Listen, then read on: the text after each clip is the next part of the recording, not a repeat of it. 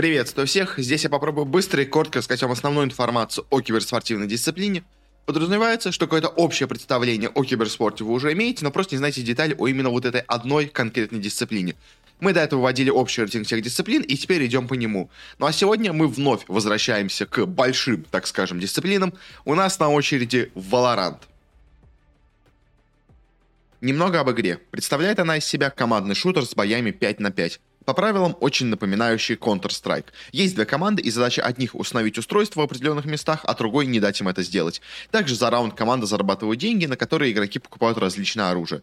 Различие же состоит в том, что все играют на уникальных персонажах, которые, помимо всего, имеют свои собственные особые, зачастую сверхъестественные способности, которые позволяют сделать игру более комплексной. Ну и играют здесь до победы в 13 раундах. Дисциплина сейчас претерпевает изменения, так что вместо формата прошлого года я расскажу вам о формате следующего года. С ним пока не ясны все детали, особенно с числом команд, но для общего рассказа их хватит.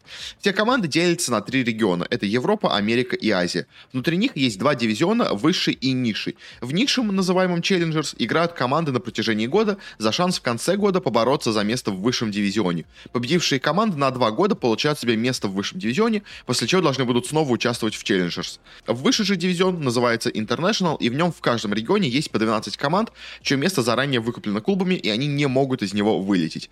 В следующие года к ним присоединятся команды из Challengers, но пока что они будут играть одни. Их игровой сезон состоит из четырех частей.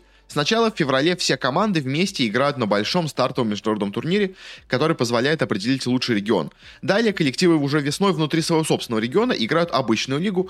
По ее итогам лучшие команды в каждом регионе отправляются на международный мастерс-турнир в июне, за который лучшая команда из каждого региона получит уже место себе на финальном чемпионате мира.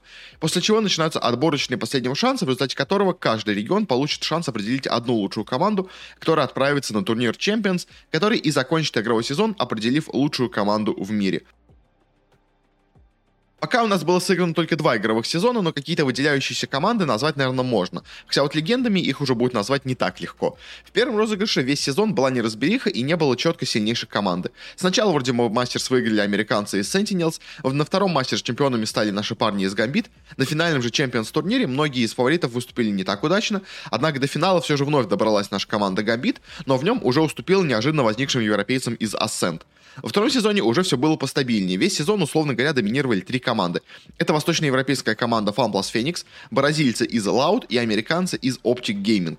Optic выиграли первый мастерс, обыграв там Loud. Во втором мастерс победу одержали FPX, а Optic тогда стали третьими. И, наконец, на финальном Champions FPX стали только четвертыми. Второе место осталось за Optic Gaming, а чемпионами стали бразильцы из Loud.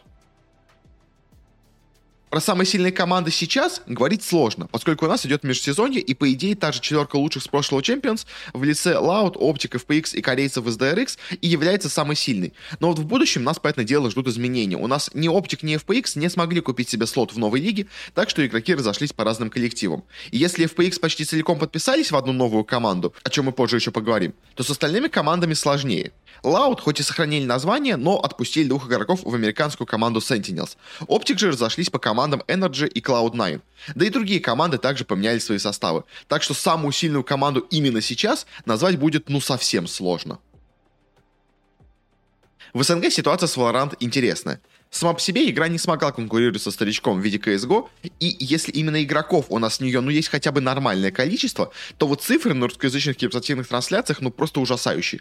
По ним понятно, что интерес к киберспорту в данной дисциплине у нас в регионе почти отсутствует. Чего, конечно, нельзя сказать о командах. У нас есть два чемпионских состава, которые выигрывали мастерс-турниры и являлись одними из лучших в свое время. Первый — это уже упоминавшийся FunPlus Phoenix, где есть россияне Шау и Суйгетсу, украинец Ангел, да, тот самый из CSGO, латыш Ардис и швед Зипан. Сейчас же Ардис у нас перешел в американскую команду Energy, а остальная четверка, взяв себе дополнение из Турции, перешла в организацию Нави и будет представлять именно их в следующем сезоне.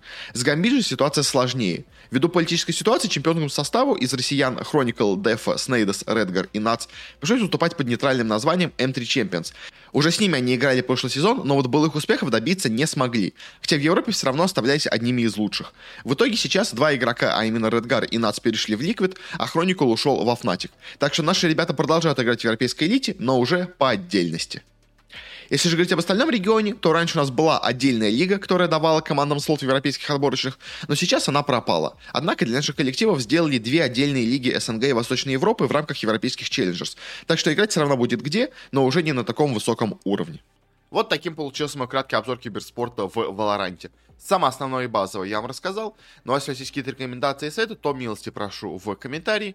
Ну а на этом все. Всего вам хорошего, до скорых встреч, не болейте. А пока что, пока.